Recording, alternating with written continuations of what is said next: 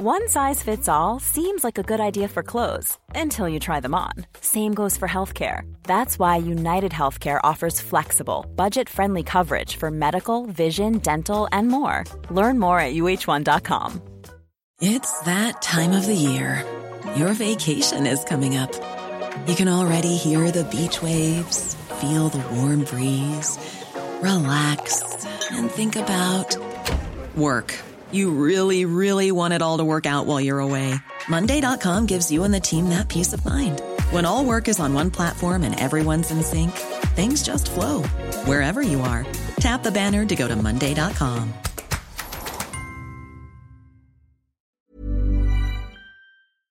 Yo, technology. What is it all about? What we found is the adult industry and all of the shady stuff they're just completely ripping off consumers. People are so ashamed to complain about exercising their legal rights or even phoning up their credit card company that the, they know that they can rip off consumers. But it's actually the biggest area that we see as growing in terms of grievances.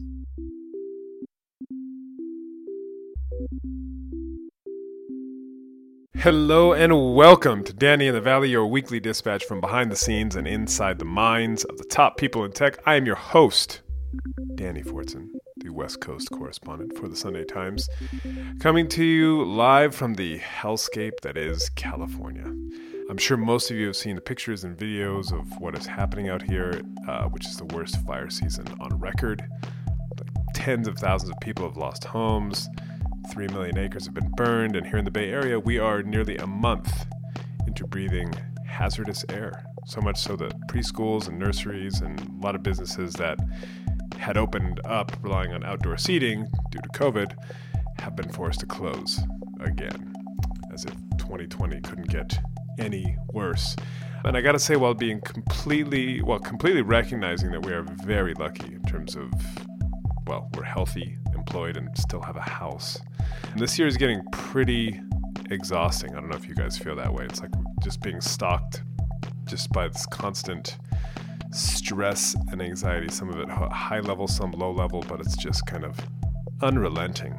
But doing this pod has actually been helpful for me and hopefully enjoyable for you because it allows me to just focus on something else to kind of dive into somebody else's world and really understand and help illuminate what they're up to and why it's important. Which leads me to this week's guest, who is a return character here on Danny in the Valley. His name is Josh Browder. He's a 23 year old British coder who, for those of you who've been longtime listeners of the show, he was on, on an episode way back in January 2019, so almost two years ago.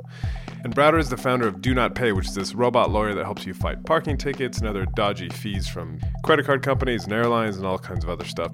Anyhow, when we last met, Josh was still a student at Stanford, juggling classes and his startup. And suffice it to say, things have moved on since then. He's raised a good sized round from Silicon Valley investors. He started his own investment fund, investing in other entrepreneurs and startups. He's launched a bunch of different products on Do Not Pay to help people get money back from companies and governments. And he's also realized, as you'll soon see, that having a business model kind of important because before he didn't really have one. But anyway, it's a fascinating company, and Browder's full of knowledge on all the little tricks that are being played on us to separate us from our money, both by governments and by companies. It's really kind of illuminating. I think this one will uh, do you some good.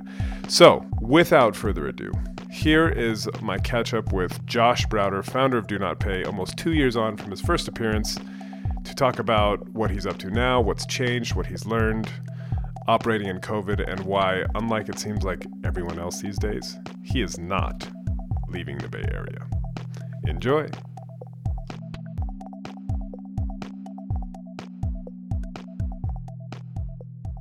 I think the first time we talked was, I think it was maybe 2018.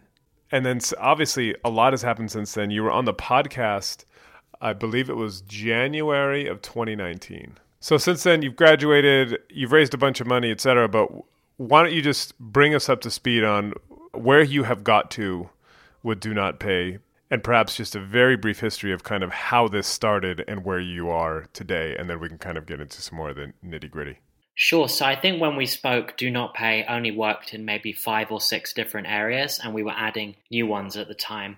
Now, Do Not Pay works in over 100 different areas from things like getting government benefits, such as claiming unemployment, DMV paperwork, suing your landlord, getting refunds. So, over the past kind of five years now, I've been building out Do Not Pay. And just in time, when the pandemic began, um, we saw our demand skyrocket because unfortunately, what we're seeing on our, our end is that a lot of these big companies are using consumers as a lifeline, refusing to mm. refund people, and all of this stuff. And so, Do Not Pay was growing and doing well before the pandemic. But when the pandemic began, that's when our demand went up by almost 10 times. And so, as a small team of 10, we've just been trying to deal with that demand and build new products to help people in these crazy times specifically about the pandemic is are there any areas where either you were already had a product where all of a sudden it was like, oh my goodness, this is just overwhelming with the new demand, or new areas where like we have to build something to deal with X? So it's it's a combination of both. I would say it's three main areas. The first is unemployment insurance. Some states built in software from the 1960s and it's mm. unusable. And so we've built a system to automate filing for unemployment in most states. The second is landlord issues. So um, there are all these loopholes around uh, not being evicted at the moment, uh, which is really yeah. important because it's almost a health risk if you have people homeless being on the streets. And then the final thing is our existing product base of customer service. For example, uh, when United cancels your flight, they've said to a lot of customers, will give you travel credit, hope you like it, and not a cash refund. And that's actually illegal. So getting refunds from gyms and airlines and all of the other businesses. Is that illegal? Because I feel like we had to cancel something like three different flights, and now we have like hundreds of dollars that is ours, that is basically being held by the different airlines that we booked travel with. And we're just like, and they're like, yeah, you, as long as you use it within a year, it's yours. But it just seemed odd to me that they were like, oh, yeah, you know, we're going to hold on to this money until you can use our airline again. I think this is a big problem in general with the law. People don't know their rights. And so, yes, you can definitely demand a cash refund if they cancel your flight and they don't give you what they promised. Oh, interesting. What if I canceled the flight because of COVID? Before you know the lockdowns really happened and it was kind of in this gray period where a lot of things started to get canceled and it was more of a judgment call but clearly the pandemic was happening and shutting things down. I feel like a lot of things got canceled in that period where things things weren't quite official yet but everybody was starting to make decisions based on well this looks like this is not a good idea. I'm going to cancel this if you cancelled it yourself, then they can give you credit. But if they change the flight time by even a minute before you cancelled, you can get a cash refund. And um, that's what they're doing to consumers. That's the perfect example. They make everyone worried, so they phone them up asking to cancel, and that's how they get out of refunding people. Oh, interesting. So, like I said, a lot has happened since we since you were last on the pod, which again was uh, 18 months ago, almost two years ago principally, you have a team now, as you say, you have 10 people. You raised, uh, was it $12 million? Is that right? Yes, but I think I was on the podcast so long ago that we've actually been through two rounds. So we've raised 3.5 after the podcast and then another 12. Okay, so 15 million. That's right. Wow. And how was that? Because I remember when we spoke in the early days and it was like, this is going to always be free. You had a very kind of public service mission how do you sell that or how do you have to kind of change things in order to actually get the money to grow? Yeah, so um, you can hold me to my mistake in saying that it would always be free because it's not free. It actually costs $3 a month now, and you can access yeah. all of our services. You keep 100% of what you save, and also there are no ads. There are no, we're not trying to sell you a credit card in the app like some other financial service tools which are free. And um, that three dollars a month, although it's very uh, inexpensive for an individual, it adds up. So we have yeah. um, over seventy five thousand paying subscribers now, and it's growing every day. Can you just talk about that process of going from? I mean, you're still super young. Uh, what are you, 23, 24 now? 23? I'm 23, but I started Do Not Pay when I was 17, so I'm getting old. Exactly. You're such an old person now. Um, but just that that kind of letting go of some of those kind of idealistic principles. Was that difficult, or was that as you started talking to investors, was it more of a natural evolution where you're like, actually, if we charge something for this, we can do more with it and reach more people? Like, how, how did that transformation happen and how was it for you? Interestingly, a lot of the investors actually say it should be free because there are a lot of companies that are free that make a lot of money. Mm. I think the reason I was so intent on it being free was uh, because I didn't really understand business models. And if if the customer is not paying for the product, the saying goes that they are the product. And Do Not Pay's mission is to fight these large companies and beat this government bureaucracy and surveillance. And we actually help people like delete their data from data brokers. And so to sell consumers data or to advertise with highly targeted advertising would just go against everything that we've done. Right. So I think that as long at least the consumer is paying us so we're on the same side. Right. So it's more of a kind of a your interests are more directly aligned. It's not like, well, we'll give you this for free, but there's this other side deal, this kind of unspoken side deal, um, which is obviously how a lot of these other businesses work. Is that the idea? Yes, and to be honest, I mean, three dollars a month for a parking ticket and everything else, it's like twenty times less expensive than the alternative. So it's still a lot cheaper. Well, I will say I thought of you, which is what initially why I got back in touch. I went jogging two months ago on a road up in the hills in Oakland, and I parked on the side of the road along with about 20 other cars. Um, and I came back to a parking ticket, and I came on to Do Not Pay. I downloaded Do Not Pay, and then I was like, oh, I have to pay for this. That's interesting. And then, even more interesting, it worked. It worked. took- you got out of your worked. ticket. Yeah, I mean, I did. So it was a seventy-five dollar ticket, and I, you know, uploaded the photos, and that you wrote the letter and sent it off to the authorities, and then I got a letter in the mail two weeks later from Oakland Parking, and I was like, it was kind of like the big reveal: is this will this have worked with me basically just taking a couple of pictures and using your app, and it worked. They said your ticket has been dismissed. I think, uh, you know, as a journalist, it's always hard to tell if, if the products you're covering are legit, but that's the Totally. more proof than anything else. Yeah, and there's a lot of, as you well know, there's a lot of bullshit artists out here. So it was actually, it was, it was quite. Uh, I have to say, it was, it was heartening to see that this thing actually worked. Kudos to you, and uh, it was great for me because instead of seventy five bucks, I paid thirty six to you, and uh, didn't get fleeced by the city, which you know they had these signs, but they were kind of overgrown with trees. Nobody could see them clearly because everybody was parking there. But it was, uh, it was an interesting um, validation. Well, we're trying our best here. That is where you started, right? Parking tickets back when you were living in London, because you used to get lots of parking tickets, so you built this bot to kind of fight them. So now you have a hundred different areas. That feels like a lot. How do you figure out where you want to go or what you want to go for? We only target problems that impact over, I would say, 50 million people. So things that are truly mass market rip-offs like gym cancellations, these airlines, parking tickets. We've got something new coming up that helps uh, small businesses and freelancers. So it has to impact more than 50 million people. It has to be something we can fully automate. So we didn't have an army of people typing out your letter. It's fully automated letter. Yeah. So those are the two main things.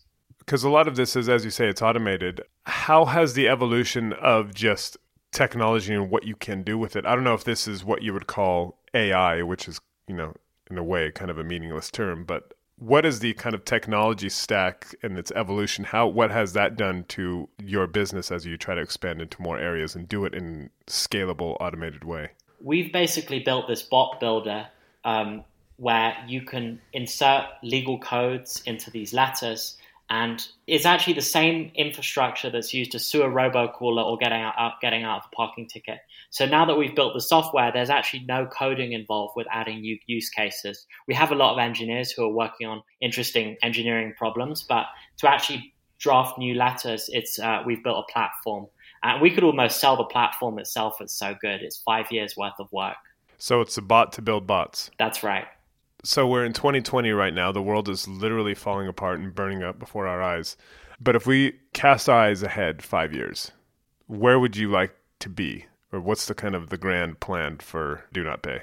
So we want to be like the general counsel or lawyer sitting on the consumer's shoulder. And what that means is these large companies like Walmart and Apple, they have teams of lawyers every day sitting in conference rooms or on Zoom now, I guess, brainstorming ways how to make the most money for their companies. We want to do the same thing for the individual.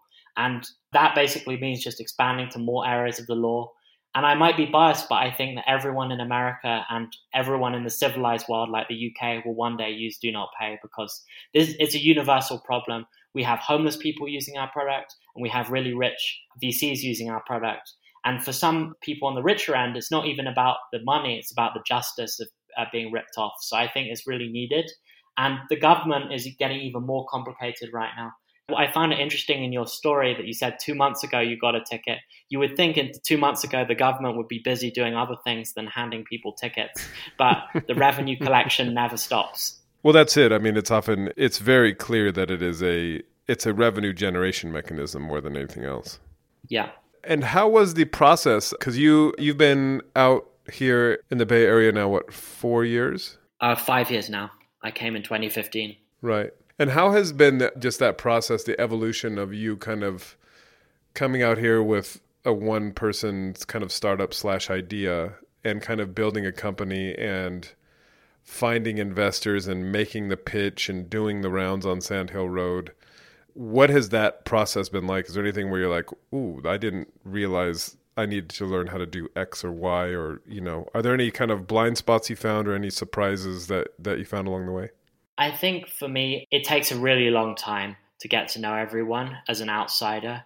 When I first pitched VCs in 2016, 2015, uh, they were like, who is this crazy person? But over time, Do Not Pay built a brand. Some of them even used it like you with their own problems. And that allowed me to get to know more and more people. That first time you came or went around, did you get any support or did anybody invest in you? Not really, actually. Um, I mean, in 2015, early 2016, I got a lot of rejections, even from funds that ultimately invested years later. It's that time of the year. Your vacation is coming up. You can already hear the beach waves, feel the warm breeze, relax, and think about work. You really, really want it all to work out while you're away. Monday.com gives you and the team that peace of mind. When all work is on one platform and everyone's in sync, things just flow wherever you are. Tap the banner to go to Monday.com. Jewelry isn't a gift you give just once, it's a way to remind your loved one of a beautiful moment every time they see it. Blue Nile can help you find the gift that says how you feel and says it beautifully with expert guidance and a wide assortment of jewelry of the highest quality at the best price. Go to BlueNile.com and experience the convenience of shopping Blue Nile, the original online jeweler since 1999. That's BlueNile.com to find the perfect jewelry gift for any occasion. BlueNile.com. Many of us have those stubborn pounds that seem impossible to lose, no matter how good we eat or how hard we work out. My solution is PlushCare. PlushCare is a leading telehealth provider with doctors who are there for you day and night to partner with you in your weight loss journey. They can prescribe FDA-approved weight loss medications like Wegovy and Zepbound for those who qualify. Plus, they accept most insurance plans. To get started, visit plushcare.com slash weight loss. That's plushcare.com slash weight loss. And was there one person or one kind of fund or organization that really kind of helped put you on the map or helped kind of give you that first injection of capital or that first kind of validation that other could, other people could look to and be like, mm, maybe we should have another look? Yes, I think so. In July of 2016, uh, Andreessen Horowitz invested a million in a pre-seed round, and that's what made it for me. Because before that, it was just a side project to help my friends. I did it out of personal justice, a personal mission to fight the government. I never really could have imagined that it would be a business, and their investment and guidance led me to believe that I could actually make this into a business. And you're also investing personally now in other stuff. That's right. Uh, just two weeks ago, I closed a small $2 million pre seed round to help really early stage founders. So, can you explain how that works? Because obviously, so you came out here, you're studying, you have this thing that you started in the UK, you're studying at Stanford. You're gradually building it up, you get some investment, you start building this company, but you're still in your early 20s, you don't have a ton of money. How do you get from that point to actually, I'm going to raise my own fund and become an investor myself and other things? Like, how does that work? Um, so one thing that you mentioned earlier in the conversation that I graduated from Stanford. I didn't actually graduate from Stanford. I took. You didn't. I, I was very close, but I haven't actually graduated. So, how, what do your parents think about that? Because for those who don't know, I, I actually interviewed your father as well for a thing we did in the Sunday Times Magazine. Your father is, of course, very famous Bill Browder of Hermitage. Is it Hermitage Capital? That's right and he's been uh, fighting for justice from his former for, for his former partner Sergei Magnitsky, who was killed in Russia, and making great progress on that. But one of the things he said is he really wanted you to graduate, and he is a formidable person. So how did that go down? Well, I can graduate one day. I'm I'm so close, especially the, especially these days. I mean, I'm not doing it now, but it, it's like two hours on Zoom, and I get I get the piece of paper. But I'm focused on do not pay um, my fund full time at the moment. Anyway, the reason I brought it up was because um, I took this uh, fellowship. It's called the Thiel Fellowship, where Peter Thiel oh yes pays people hundred thousand dollars to graduate. And I, I, live a very frugal life, or to not graduate, right? To sorry, to not graduate, yeah, to drop out. And I live a very frugal life. My day consists of walking to the Do Not Pay office, maybe ha- working with my team or on Zoom, having some McDonald's and going home and repeating it over. I love what I do and don't really do anything else. And so the reason I mentioned that is I got this 100K and I didn't really know what to do with it. I certainly didn't have any life t- lifestyle expenses. And so I thought I'm just going to invest it in other Thiel fellows and my friends. Mm. And I started writing these 10K checks to uh, Stanford founders, Thiel Fellowship founders, some of my friends from the Bay Area, super early stage, like the Josh Browder of 2015, 2016, not knowing what to do. And I, I thought I could help them. So I invested. And I actually did really well with my 100K. It's about 400K now of illiquid gains in these startups. Wow. That was great, but I ran out of money. It's all on paper. And so I thought I'm going to raise a small fund to continue my investing. And so, do you go to other wealthy people to say, hey, I feel like I have a nose for people like me give me some of this money and we can kind of invest this together in a partnership kind of thing? Yeah, what I did was I looked in the um, my co-investors uh, with the Thiel Fellowship or my downstream investors. So I invested in this one company called Luminous Computing. It's like a chip mm-hmm. startup, and I invested in it uh, uh, below a 10 million valuation, and now it's 250 plus. And Bill Gates actually came in much later than I did, and so I went to lots of investors who came in later, and I said, look, I can find these things. Do you want to invest in my fund? Cool. You invested in an early stage semiconductor company. That feels risky. Yeah, I think uh, is an AI company? Uh, so my biggest holdings in life are obviously in the consumer space with Do Not Pay. And so I try and diversify, and actually, all my investments are mainly in enterprise. There is a few consumer, but enterprise and deep tech. Right, but the the point of this two million dollar fund is to basically write small checks in people who were like you five years ago, basically. That's right. And is that usually here in the Bay Area, or is that back in the UK, or is it all over the place? I think legally it has to be anywhere in the US. I'm not sure I can do right. English ones. And I'm curious because uh, also when we've spoken before, you you were really enthusiastic about being out here and what that has done for your ability to well to really to grow the company and to kind of make it into something very big and global etc do you still feel that way especially as you know it's very fashionable these days to talk about covid has changed everything everybody's working from home decentralized office decentralized everything silicon valley's kind of you know its primacy is not going to be what it once was because people don't need to be here anymore I strongly disagree with that, uh, and that might be a controversial opinion. I think that the people making that argument are the people who already have all the connections and the meetings and the friendships from the Bay Area. Right. But I think that the Bay Area is certainly still the place to be, and I have no plan on moving. Even though I'm not there now, I actually signed a four year lease in June for Do Not Pay, and so I, am going to stay for the longer term. Where is this? Uh, where is the lease? Is it in San Francisco or somewhere else? It's on Townsend Street in San Francisco, which is actually the number one parking ticket street in SF. Was that intentional? No, no, it's not. It's just a coincidence. and in terms of what you do, I mean, you, you say it's it's a bot to build a bot. Is it is it actually artificial intelligence, or is it really just really clever software where you can build other software? I'm just trying to get a sense of like you know what you're able to do today that you might not have been able to do when you started. So the basic do not pay is just a bunch of rules. Yeah. It's not like a AI machine. And that's what the law is. I like to think of the law as like society's operating system. And if there is too much subjective nature, that just goes to show how unfair it is. So it's actually just rules. With that said, we are working on some more AI products at the moment. The biggest thing we're working on is actually making do not pay push versus pull.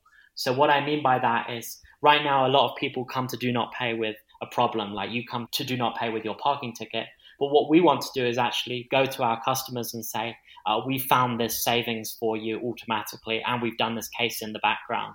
And for that, it's more sophisticated. Right. And are, is this available now in the UK? I think last time it, it wasn't or was had limited availability. Yes, it's fully available in the UK. Our most popular product is the free trial credit card, which is like this virtual credit card that you can use for any free trial and uh, it cancels it for you. Sorry, explain that. So, um, the biggest scam, I think, are free trials where these companies rope, rope you in and then you forget to cancel, or sometimes it's so hard to cancel and they keep billing you every month, especially gyms, which might cost $20, $30 a month. Anyway, what we've built is a credit card that's not in your name, it's in Do Not Pay's name, that you can use for any free trial. And when the trial comes to renew, we will stop them from charging the card. And even if we fail to stop them, it's our card, not yours, so you don't have to worry.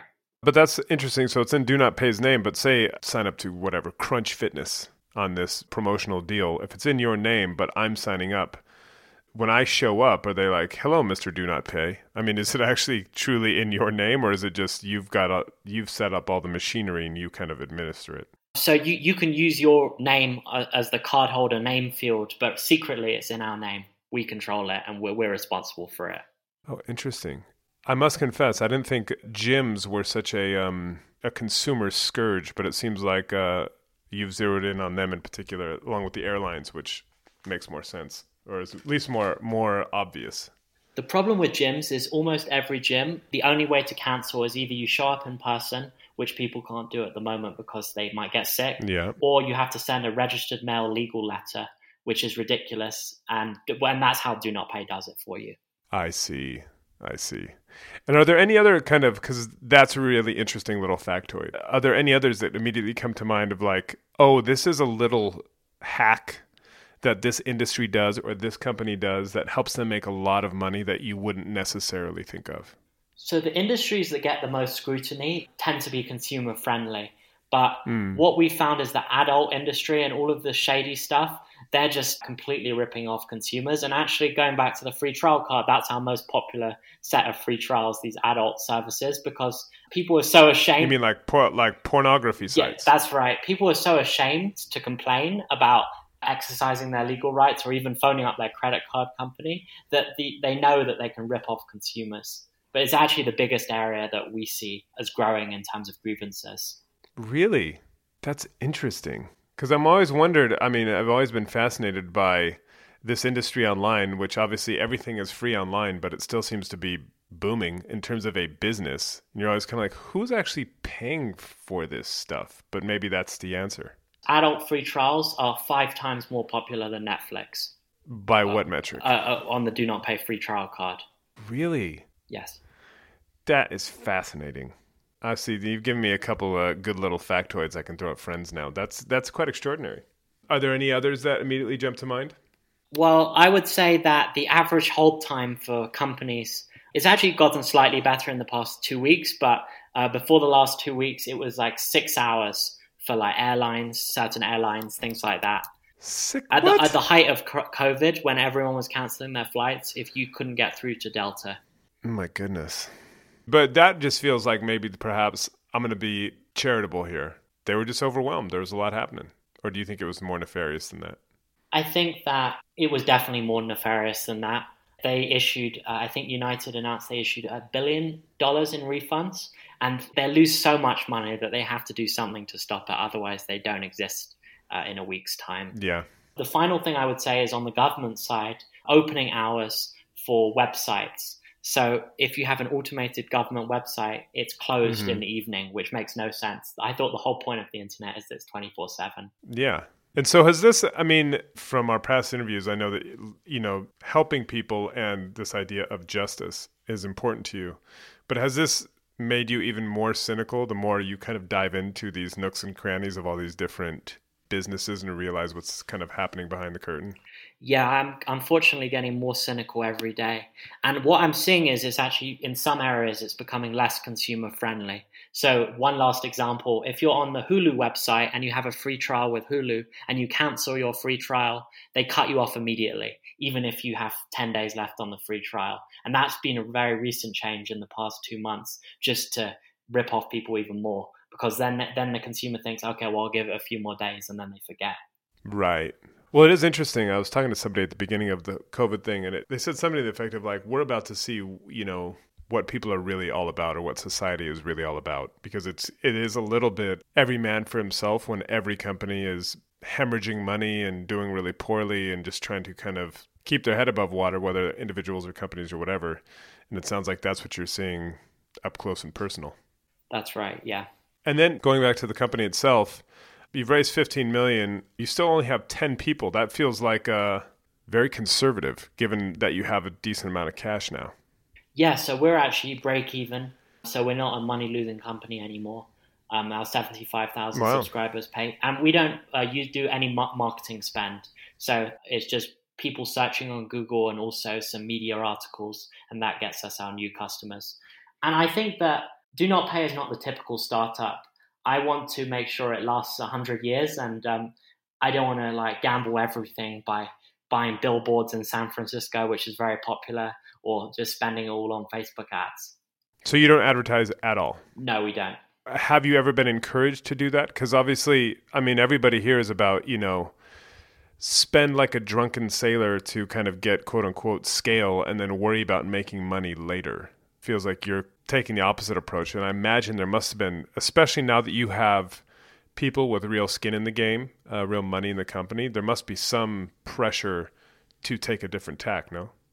Well, the, the good news is we are growing at venture rates, even without the spending. And so keeping it under control is much more important for us. And we do do lots of like tactics to get customers that are free. So if you go on Do Not Pay's website, every month we publish 400 guides on how to sue Equifax, how to sue United, and the guides have um, buttons everywhere saying "Let Do Not Pay do it for you." So lots of people stumble across these guides and then they come to Do Not Pay. Right. Is there anything that uh, any one kind of lesson you've learned since we last spoke about do's or do not do not do's in terms of building a business, especially one you're trying to like you know make into something as you say it lasts hundred years? I wish I had just uh, had a business model from day one, maybe it would have only taken two years instead of five years. Right. So have a business model. Which seems obvious, but I guess in the bubble of Silicon Valley, it wasn't at the time. I don't even know what I told you our business model was when I was on your show last. I'll have to go back and listen to it. I can't remember. I just remember the one thing that stuck with me is that you saying like resolutely, "This will always be free to everyone." I, I just hope um, you don't um, pull a clip of that. all right, cool. I think those are all my questions. I've been watching from afar as uh, and seeing the kind of the various news pieces that bubble up, and um, yeah, it sounds like it's uh, you're having a good time. Yeah, we are. We have a list of 50 different products that we want to build, and we keep refreshing the list, and so the work never ends. And is there any one that people will be? Do you think people will be like, yes, I'm definitely going to use this? Like one of those things that annoys everybody or everybody has lost some money on? One of the biggest things that we've been working on, we launched in January, fighting suing robocallers. And we've actually had users win $12,000 settlements with their $3 a month do not pay subscription.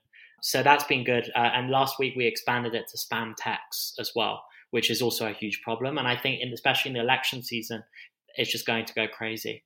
Just uh, before I let you go, why would I be entitled to money from a robocaller? Because usually I get robocalls all the time now in a way that I never did in the UK. It's very different. But here I get them, you know, multiple, sometimes multiple a day. But I just hang up on them. Is it you get, are you getting compensation if you kind of follow through and hand over some kind of information as opposed to or pay for something you didn't want to? No. So there's something called the Telephone Consumer Protection Act in the US And what the Act says is if you're on the federal do not call list, which do not pay will register you for if you're not already on it, um, you can get up to $1,500 per call. They can't call you, and if they do, that you they owe you $1,500. And there have been these settlements like with companies owing billions and billions from robocalls, but you can also do this on an individual level through small claims court. And what's interesting is that um, out of all do not pay cases, these robocalling companies are most likely to settle. So sometimes it won't even go to court because what they're worried mm. about is losing 10 million from the many calls that they're doing. They don't really yeah. care about one or two.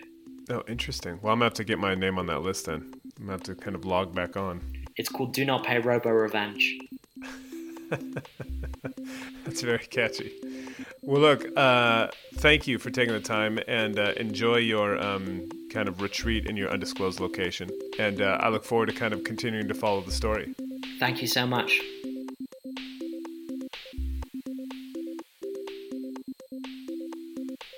And that is all the time we have. I want to thank Josh for taking the time to speak. I want to thank you for taking the time to listen. And of course, for dropping everything you're doing to give a rating and review to the podcast, which of course keeps us high in the rankings and let, helps other people find the show, which is a good thing. But anyhow, thank you for spreading the love. I really appreciate it. We'll be writing about, oh gosh, I don't know what. There's so much happening with TikTok and the fires and everything else. Um, there's kind of almost too much going on. But I'll be writing in the paper this weekend at thetimes.co.uk. You can find me on Twitter at Danny Fortson. Or you can email me at danny.fortson at sunday-times.co.uk. Have a good weekend. Be safe. And we will talk to you next week. Bye bye.